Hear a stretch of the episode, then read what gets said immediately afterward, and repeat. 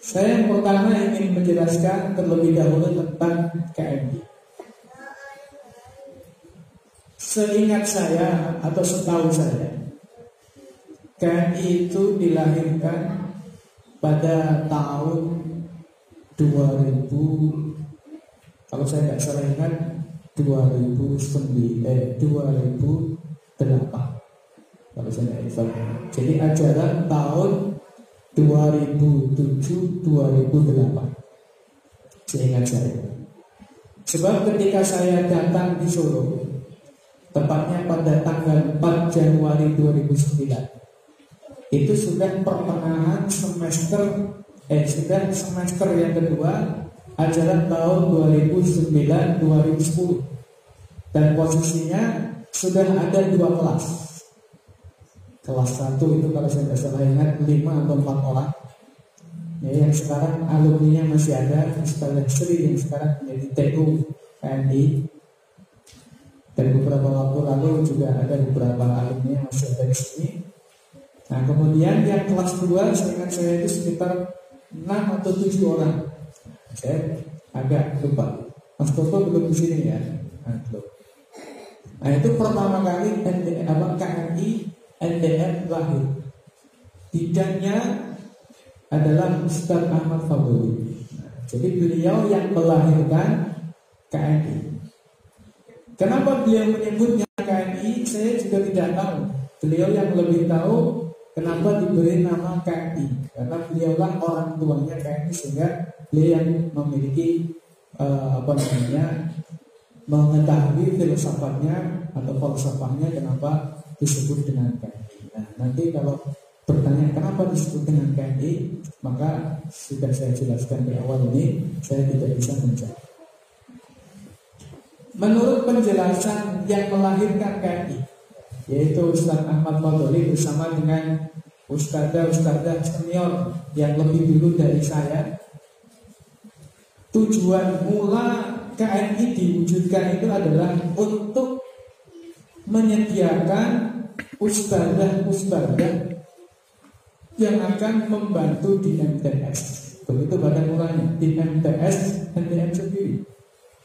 Sebab pada tahun 2000 2008, 2009 ini MTS mulai ada siswa, mulai cukup banyak, ya mulai cukup banyak. Setelah sekian lama MTS ini mati suri, mungkin mati berapa lama ya, dan juga tidak tahu.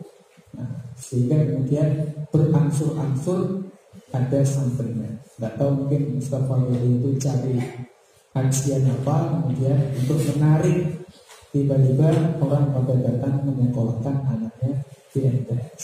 Nanti bisa tanya ya, Pak Ustaz Pondori atau di sini Ustaz dan Iman, ya, istri dari Pondori sudah sudah hadir. Nanti tanya beliau. Nah, Bapak Ibu yang saya hormati rahmatullah. Jadi pertama-tama KMI itu lahir untuk memenuhi atau untuk mencetak ustazah-ustazah yang nanti akan ngajar di MTS. Itu aja sederhana sekali. Tidak ada bayangan nanti lulusannya bisa kuliah di Libya, tidak ada. Atau lulusannya bisa kuliah apalagi misalnya di Timur Tengah. Tidak ada bayangan sejauh itu. Bayangannya adalah pokoknya ini kita bisa mencetak ustazah sendiri untuk bantu adik-adiknya di MTS. Bisa ngajari paling begitu. Bisa ngajari baca Quran, bisa ngajari sedikit-sedikit ya bahasa Arab, bisa ngajari sedikit-sedikit tentang ilmu-ilmu yang lain. Nah, Bapak Ibu yang saya hormati rahmatullah. Nah, kemudian seiring berjalannya waktu, Kemudian tahun 2009 Waktu itu ada beberapa mungkin perubahan Wallahu alam apa Kemudian Ustaz Fadl ini ya melakukan perubahan-perubahan pelajaran-pelajaran yang ada di KI. Sehingga kemudian bisa dikatakan sekitar tahun mungkin 2011 2012 ini bisa dikatakan sepertinya KMI sudah melebihi target awal KMI itu didirikan yakni sekedar untuk mencetak ibadah yang bisa ngajar di. Nah dari situ kemudian diupayakan untuk terus dikembangkan, diupayakan untuk terus di apa ya, untuk terus maju. Meskipun juga tentu belum sesuai dengan harapan-harapan, namun pada tahun-tahun berikutnya, alhamdulillah KMI ini terus mengalami kemajuan, meskipun juga tidak eh, apa ya, tidak sangat cepat, akan tetapi lumayan mengalami kemajuan-kemajuan. Nah, kemudian sekitar mungkin tahun 2000 kalau saya tidak salah ingat itu ya kisaran 2011 atau 2012 ini KNI punya gedung sendiri meskipun gedungnya ini cuma atap kemudian temboknya jendela-jendelanya tidak pakai jendela. Jendelanya pakai kawat seperti kerangkeng tikus. Itu tahun masih ingat? Betul masih ingat ya? Nah, itu masih ingat. Nah yang lama-lama di sini mungkin juga masih ingat gitu ya. Nah itu kemudian ya atap sederhana tembok sederhana ya. Pintu juga ada cuma apa namanya jendelanya ini ya pokoknya dikasih eh, apa namanya kawat-kawat gitu. Pokoknya pampes-pampesnya ada jendelanya nah, itu terdiri dari empat lomba empat ruang yang sekat-sekat dengan sekat eh, apa ya non permanen jadi pakai sekat-sekat waktu itu nggak tahu namanya apa? Bisa dibuka gitu ya. Nah itu jadi empat kelas kecil-kecil. Karena waktu itu ya santrinya cuma lima enam ya. Banter-banternya sepuluh kan begitu sehingga ini sudah memadai. Nah saya ini perjalanan waktu ya kemudian kita kembali sepertinya mendefinisikan kain itu apa? Punya cita-cita yang lebih punya harapan yang lebih besar nah kemudian ternyata kain ini diminati juga dari anak-anak MTS di MTS NDN ini banyak juga yang mendaftar di KMI. Ya kisaran kalau satu angkatan di MTS itu ada MTS NDN ini kalau sekarang ini ada berapa? 75 ya misalnya. Berapa? 70 ya.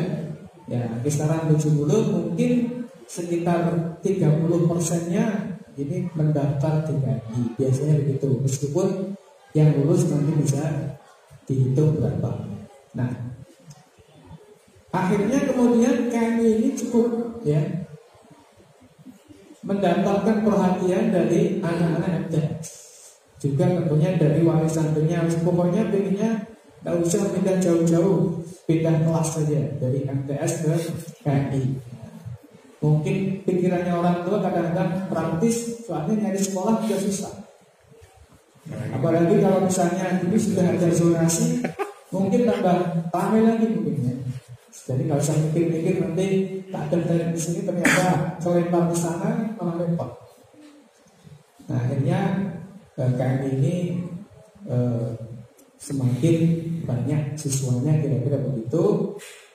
Saat yang sama MTS juga banyak siswanya. Tambah lagi buka putra. Sehingga di sini kemudian terjadi over kapasitas, over capacity, ya, over kapasitas. Jadi tidak ada kapasitas yang mencukupi. Awalnya semuanya Ustaz Wadali yang mengcover. Sehingga ini terjadi kekacauan. NKRI akhirnya dianaktirikan dalam tanda kutip. Karena ya pokoknya sak lamu lamu ini ya. Sebab itu disebut ngurusi MTS baik putra maupun putri. Nah, walhasil kemudian ya tidak ada rotan akan menjadi saya yang sudah agak lama mulai 2009 sampai 2014 waktu itu 2015 pertengahan. Nah itu kemudian diminta oleh Ustaz Fadli ya saya agak-agak gak mau gimana gitu karena saya tidak punya pengalaman apa-apa.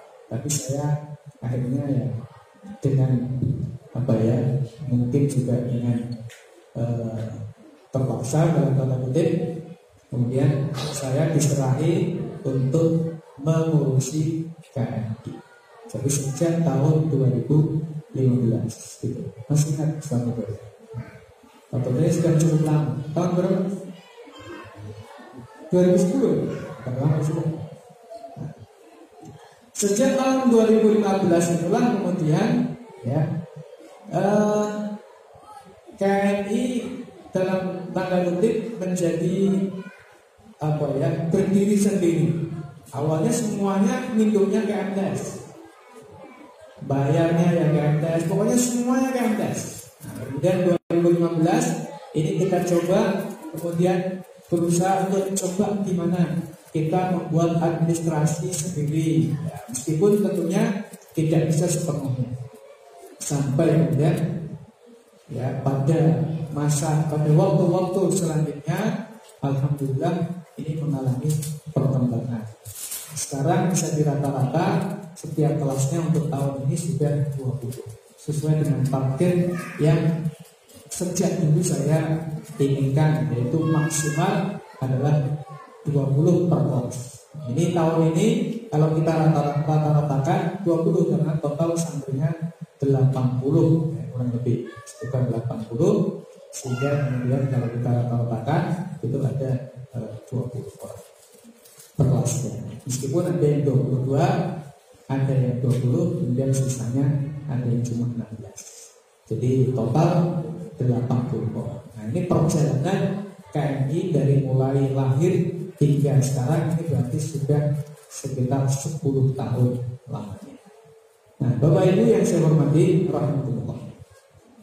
Nah, dari sekian perjalanan waktu ini, ya Alhamdulillah KNI insya Allah uh, sudah melampaui apa yang dulu diharapkan ketika KNI itu baru saja dilahirkan. Ya, hampir sekarang mayoritas ustadzah-ustadzah MTS ini ya adalah lulusan-lulusan KMI. Betul ya? Betul kan? Ustadzah-ustadzah yang sekarang ngajar di MTS, NDN ini adalah juga lulusan-lulusan KMI kebanyakannya. Selain praktis, ya mungkin tidak perlu rekrut susah-susah, nah, tapi juga tentunya karena pertimbangan ya barangkali eh, apa namanya ini anaknya sendiri dan tentunya kita sudah tahu sejauh mana ke kemampuan-kemampuan yang dicapai. Nah tentunya selain itu tidak hanya di situ tetapi juga yang lain mungkin alumni-alumni yang ada ini alhamdulillah juga bisa melanjutkan pada bidangnya kemampuan masing-masing di perguruan tinggi perguruan tinggi yang mereka inginkan. Wallahu alam Mungkin begitulah Allah Subhanahu wa taala memudahkan bagi semua kan bagi kami dan juga bagi lulusan-lulusan. Bapak Ibu yang saya hormati, rahmatullah. Nah kemudian ketika hari ini eh, saya mendefinisikan KMI ini, barangkali bisa kita katakan bahwa KMI ini bermaksud untuk menciptakan atau bermaksud untuk mewujudkan. Dalam jangka pendek tentunya adalah pribadi-pribadi yang cukup mengetahui tentang hukum-hukum Islam dasar yang bisa diamalkan untuk sehari-hari. Dan memiliki pemahaman serta pemikiran yang semata-mata kita berharap pemikiran dan pemahaman itu semata-mata merujuk kepada Islam, merujuk kepada syariat Allah Subhanahu wa taala. Nah, dengan demikian kita berharap dengan apa yang ada di KMI hari ini secara jangka pendek ini bisa mewujudkan yang barangkali menurut istilah yang berkembang adalah kepribadian yakni dari sisi pemikiran, dari sisi pemahaman, ini pemahaman dan pemikiran yang panduannya adalah Al-Quran dan Sunnah Nabi Muhammad Sallallahu Alaihi Wasallam. Sedangkan dari sisi perilaku, perasaan dan, dan perbuatan juga kita berharap sejalan dengan apa yang menjadi pemikiran dan pemahamannya sehingga kemudian terbentuklah yang oleh sebagian orang disebut dengan istilah eh, syakhsiyah Islamnya ataupun kepribadian Islam. Ini yang pertama. Sedangkan tujuan-tujuan yang lebih uh, bisa dikatakan tujuan jangka panjangnya, maka ketika kita melihat uh, kurikulum ataupun materi-materi yang ada di KMI, ini bisa kita bagi menjadi beberapa bagian atau menjadi beberapa ya, bagian. Yang pertama adalah mapel atau materi yang memang kita siapkan kita berikan selain untuk memberikan wawasan-wawasan yang sifatnya umum skill dalam kehidupan yang memang dibutuhkan oleh setiap manusia juga untuk menyiapkan anak-anak kita agar nanti setelah KMI bisa melanjutkan jenjang pendidikan yang lebih tinggi. Nah, di sinilah kemudian peranan yang kita sebut dengan paket C. Kalau saya eh, Bu Yoni, Bu Yoni itu jadi anak-anak, ini para pejuang paket C. Artinya apa? Ini eh, kita menjembatani, kita memberikan jembatan bagi anak-anak kita terciptanya skill yang tentunya tidak ahli tapi cukup. Ya cukup bisa berbahasa Indonesia cukup bisa menghitung begitu kan? Sebab kalau tidak menjadi ilmuwan matematika di kelas SMA itu sudah lebih dari cukup. Mau hitung apa? Ya. kan begitu. Mau hitung apa? Ini ada Gus di sini ngitung-ngitung misalnya hitung-hitungan travel umroh itu sudah bisa SMA untuk ngitung travel umroh. Nanti modalnya seberapa nanti keuntungan berapa bisa ya nah, itu. tidak perlu pakai rumus yang rumit. Misalnya begitu. Nah, ini berbeda dengan bapaknya Nabila namanya siapa? Lupa ya ini berbeda itu butuh matematika mungkin yang lebih lebih tinggi. nah, tapi kalau untuk hitung saya akan pecel itu tidak perlu kemudian untuk matematika yang lebih tinggi. Jadi ini kemudian kita siapkan agar nanti dia bisa masuk kuliah entah nanti mengambil jurusan apa, tapi biasanya jurusan yang diambil ya rata-rata sosial. Mungkin kalau nggak bahasa Inggris ya mungkin sosiologi, selebihnya ada yang ambil bahasa Arab, sastra Arab, atau mungkin jurusan-jurusan Islam yang lain. Nah, biasanya begitu. Oh, dari ini ambil jurusan kedokteran yang nggak nyambung karena memang skill yang disiapkan, bekal yang disiapkan memang tidak mencukupi untuk itu. Sepertinya kecuali orang anaknya cerdas sekali, nah ini barangkali karena tidak ada pelajaran biologi, tidak ada pelajaran fisika ini juga tidak ada yang ini tentunya dibutuhkan bagi orang seperti saya eksak ataupun kedokteran. Nah ini mapel umum. Nah kemudian untuk mapel pondoknya ini bisa kita pilih lagi menjadi dua. Mapel-mapel yang sifatnya praktis untuk membekali kehidupan kita sehari-hari.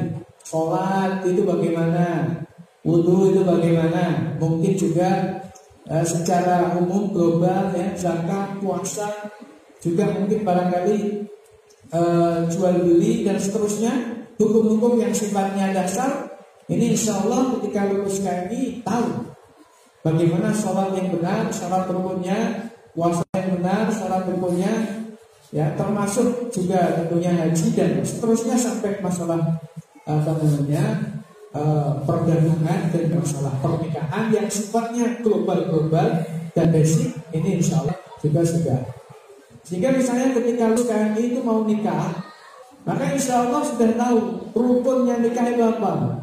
Ada wali, misalnya itu Jokowi. Mereka sudah tahu. Ya, insya Allah begitu.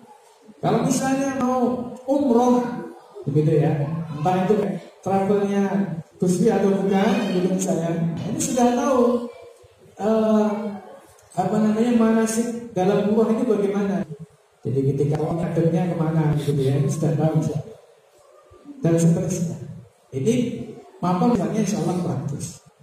Nah, ada mapel-mapel yang ini barangkali uh, hanya kemudian bisa berguna sepenuhnya, bisa bermanfaat optimal ketika melanjutkan pada jenjang yang tinggi yang mungkin orang mengatakan linear dengan apa yang dipelajari. Apa itu? Seperti misalnya pelajaran nahu. Kemudian mungkin kaitannya nahu ini ya nahu sorol balaghah. Kemudian ada mapel ini misalnya eh, apa musalah atau misalnya ulumul Quran dan tafsir. Kemudian masuk di jenjang perguruan tinggi sudah dipisah-pisah menjadi sub-sub jurusan tertentu. Misalnya bahasa nanti masuk ke ada perguruan apa namanya jurusan eh, pendidikan bahasa Arab, pendidikan Arab.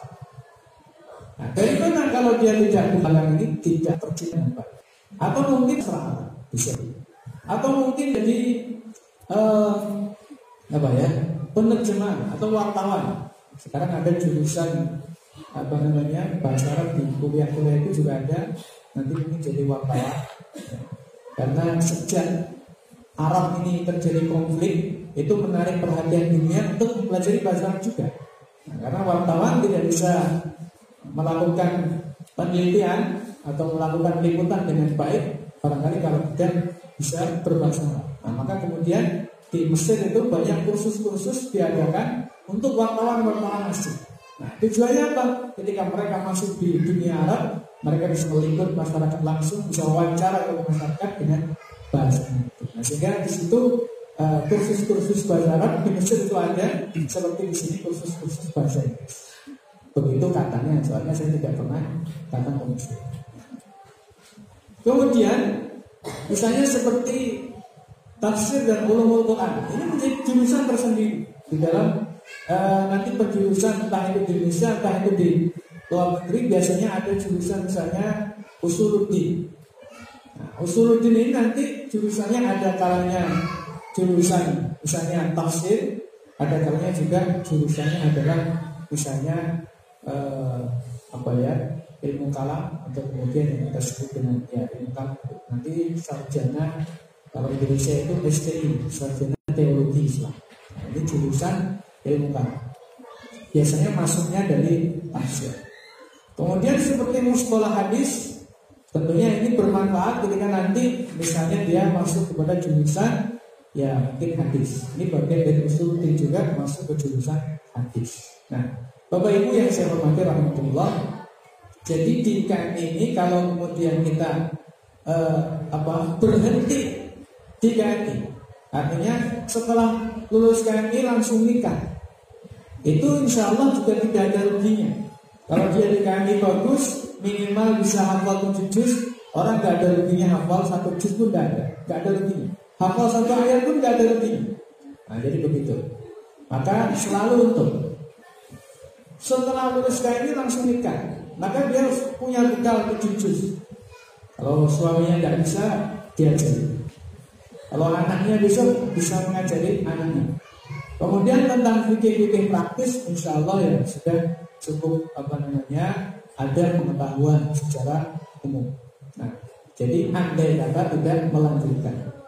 Lalu kemudian kalau misalnya dia melanjutkan bisa saja dia melanjutkan nanti di perguruan tinggi umum. Bekal pemahaman Islamnya sudah lumayan Maka ini juga tidak ada ruginya. Bahkan barangkali ini menjadi sebuah Satu keunggulan tersendiri ketika ada misalnya mahasiswa psikologi. Ya psikologi adalah psikologi barat Tapi dia tahu tentang Islam. Maka ini akan menambah nilai plus Kalau kemudian dia masuk di pendidikan-pendidikan jurusan pendidikan misalnya, maka santri KMI biasanya memiliki keunggulan, yaitu apa? lebih ngerti tentang misalnya ilmu-ilmu yang berkaitan dengan bahasa. Maka di kampus-kampus itu biasanya anak-anak KMI ya lumayan dikenal mereka bisa bahasa. Biasanya gitu. Nah, apalagi kalau kemudian kemudian mengambil jurusan yang lebih spesifik, mungkin bahasa Arab atau sastra Arab atau kemudian misalnya uh, jurusan apa ya uh, tafsir hadis atau kemudian usuluddin dan sebagainya. Nah ini insya Allah sangat apa namanya terbantu sekali dengan apa yang sudah didapatkan di KMI. Beberapa laporan atau beberapa apa ya mungkin cerita laporan sebenarnya terlalu Beberapa cerita yang masuk misalnya ada salah satu lulusan KMI eh, kalau saya tidak salah ingat 2017 atau 2016 2017 sepertinya masuk di Libya kemudian langsung dia bisa masuk tidak di apa program tadi tapi langsung bisa masuk di perkuliahan. Nah, setelah kemudian ditanya apa kenapa seperti itu katanya dia sangat terbantu sekali dengan mata pelajaran yang ada di KMI ya selain aku tentunya adalah balaghah. Jadi ketika dites di apa Libya Jakarta ini Nah, ada materinya yang berkaitan dengan balaghah dan dia bisa melewati itu sehingga dia bisa langsung masuk tidak seperti yang lain yang masuk harus uh, apa namanya melewati program-program sebelumnya. Atau kemudian mungkin juga kasus-kasus yang lain. Nah, jemaah Bapak Ibu uh, wali santri yang saya hormati, dari apa yang barangkali tadi sudah kita sampaikan Mudah-mudahan Bapak Ibu sudah memiliki gambaran tentang putra putri panjenengan putri ini, putri panjenengan ini mau dibawa ke mana? Ketika kemudian muncul pertanyaan setelah ini bisakah kuliah? Bisa. Tapi tadi tidak ada kedokteran. Nah, Saya juga sudah biasa menanamkan ke anak-anak bahwa memang kami ini di diciptakan tidak untuk menyiapkan ya para calon-calon yang akan menjadi dokter tapi lebih sebenarnya spesifik ya disiapkan untuk apa mengisi celah-celah yang masih banyak kosong di kalangan ibu-ibu, di kalangan perempuan, yaitu apa? Ya, belum saya jumpai kalau dokter dan ibu-ibu sudah banyak. Tapi pakar fikih dari kalangan perempuan ini masih sedikit. Betul tidak? Ini jujur gitu ya. Ilmuwan dari perempuan ya mungkin tidak lebih banyak dari laki-laki. Kemudian dokter dari kalangan perempuan sepertinya sangat banyak sekali. Meskipun juga jumlahnya kadang-kadang belum cukup, masih perlu terus ada. Tapi yang bekerja di sini insya Allah sudah banyak. Tetapi yang kemudian eh, apa namanya perempuan yang misalnya menjadi ahli fikih seperti Aisyah radhiyallahu anha generasi Aisyah radhiyallahu anha yang kemudian menjadi mujtahidah mutlak itu mutlak ya belum ada nah, maka ini barangkali menjadi uh, lahan atau menjadi apa namanya uh, keinginan ya, dari kami agar kemudian terwujud juga para ulama dari kalangan perempuan. Sehingga mereka bisa lebih ya leluasa untuk mendakwahkan Islam dengan lebih baik di kalangan ibu-ibu. Sebab bagaimanapun laki-laki punya keterbatasan ketika misalnya harus mendakwahkan kepada ibu-ibu.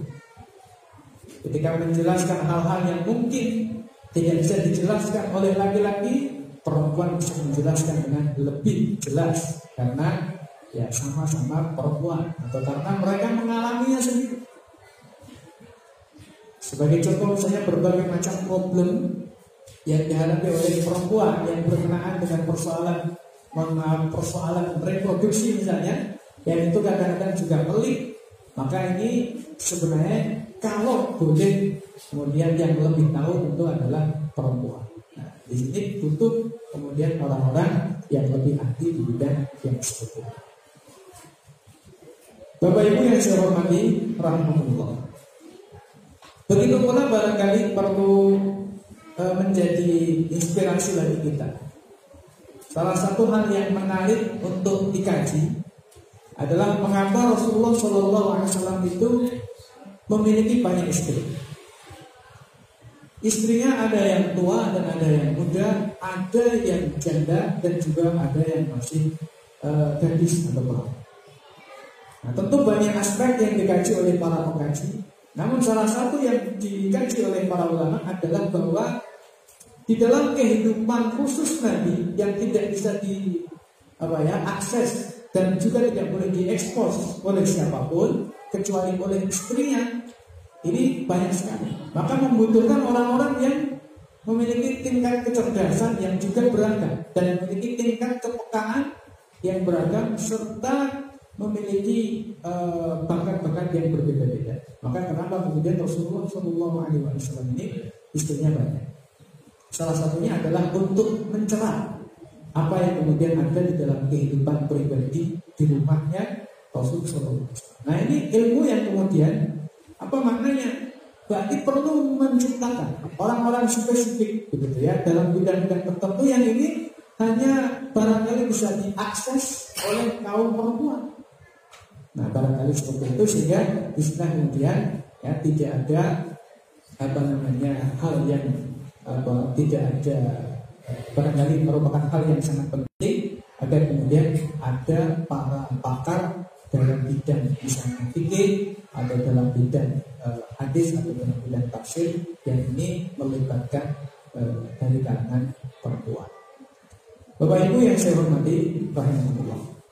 Ini barangkali uh, cukup pengenalan saya terkait dengan masalah uh, KMI.